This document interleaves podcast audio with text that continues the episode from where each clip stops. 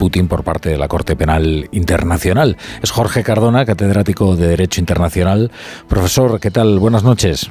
Hola, buenas noches. Eh, vamos a ver, ¿qué posibilidades hay de que eh, termine arrestado Vladimir Putin respondiendo por sus crímenes de guerra ante el Tribunal de La Haya? Eh, eh, Rusia no reconoce el Estatuto de Roma, se, se salió hace bastante tiempo de ese acuerdo internacional, pero sí ciento veintitrés países, ¿no?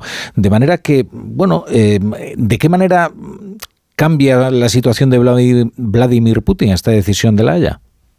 Bueno, vamos a ver, que, que Putin sea juzgado por el Tribunal Penal Internacional de La Haya es difícil, pero hoy es más fácil que ayer, uh-huh. porque hoy hay una orden de arresto contra él y efectivamente Rusia no forma parte del estatuto del tribunal y por lo tanto no, no tiene ninguna obligación de colaborar y de arrestarlo, pero sí tienen esa obligación todos los estados parte, que como usted bien ha señalado son más de cien.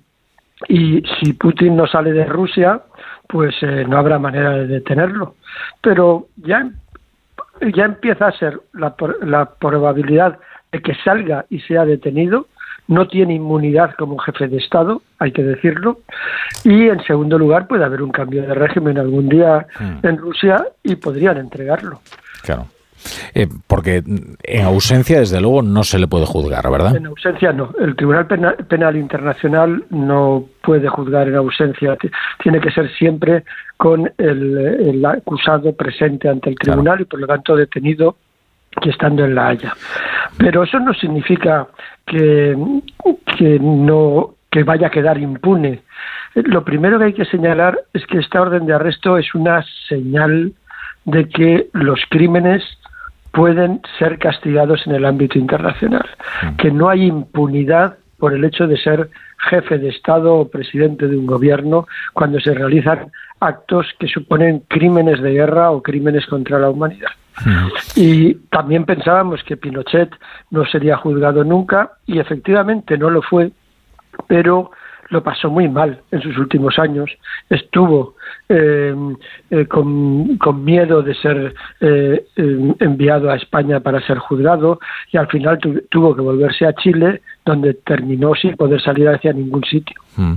Hay, hay numerosos indicios, incluso deberíamos decir pruebas, ¿no?, de, de diversos crímenes de guerra cometidos en Mariupol o en Bucha, eh, allá donde la contraofensiva ucraniana ha conseguido hacer que el ejército ruso se retire y afloraron pues una serie de, de pruebas atroces, ¿no?, de estos crímenes. Lo que pasa es que por lo que se pide, eh, por lo que se reclama el, el arresto de Vladimir Putin es por unos crímenes muy concretos, que sería la deportación forzosa de, de niños eh, de familias uc- ucranianas. Eh, ¿hay al, qué, ¿Qué penas hay establecidas para, para este delito concreto? No sé si también se le podrían sumar el resto de delitos en caso de que termine eh, juzgado por ello.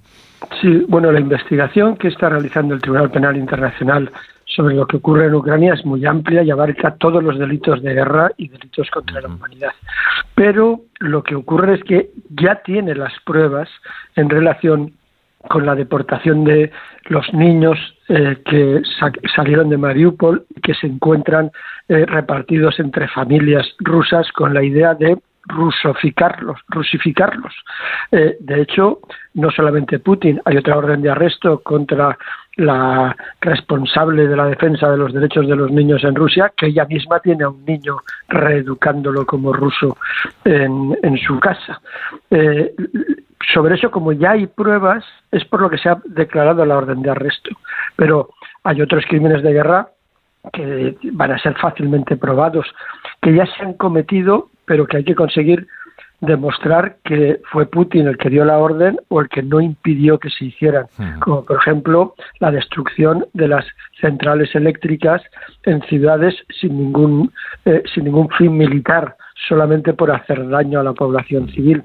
Esos son crímenes de guerra, por los que también será juzgado, pero hasta que no se tienen todas las pruebas no se añade al expediente ese tipo de delitos. ¿Y los crímenes de guerra prescriben? ¿Hay una fecha de prescripción? No hay prescripción. Uh-huh.